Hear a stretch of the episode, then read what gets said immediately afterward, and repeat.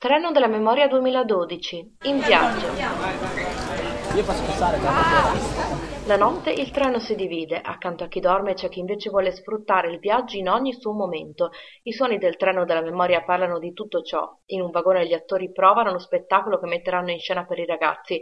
Più avanti c'è chi scherza, chi ride, chi condivide letture e impressioni. Ragazzi e ragazze ridono, si confrontano, si conoscono. Da un lato c'è chi pensa a preparare le cuccette per la notte, dall'altro chi entra per svegliare, chi è già nel mondo dei sogni per chiacchierare un po'. A volte gli animatori sono chiamati a controllare alcuni slanci di eccessiva vivacità, la responsabilità è grande. Si dorme, un po' scomodi ma si dorme, in sé per cuccetta, condividendo gli spazi e anche gli ultimi pensieri prima di chiudere gli occhi.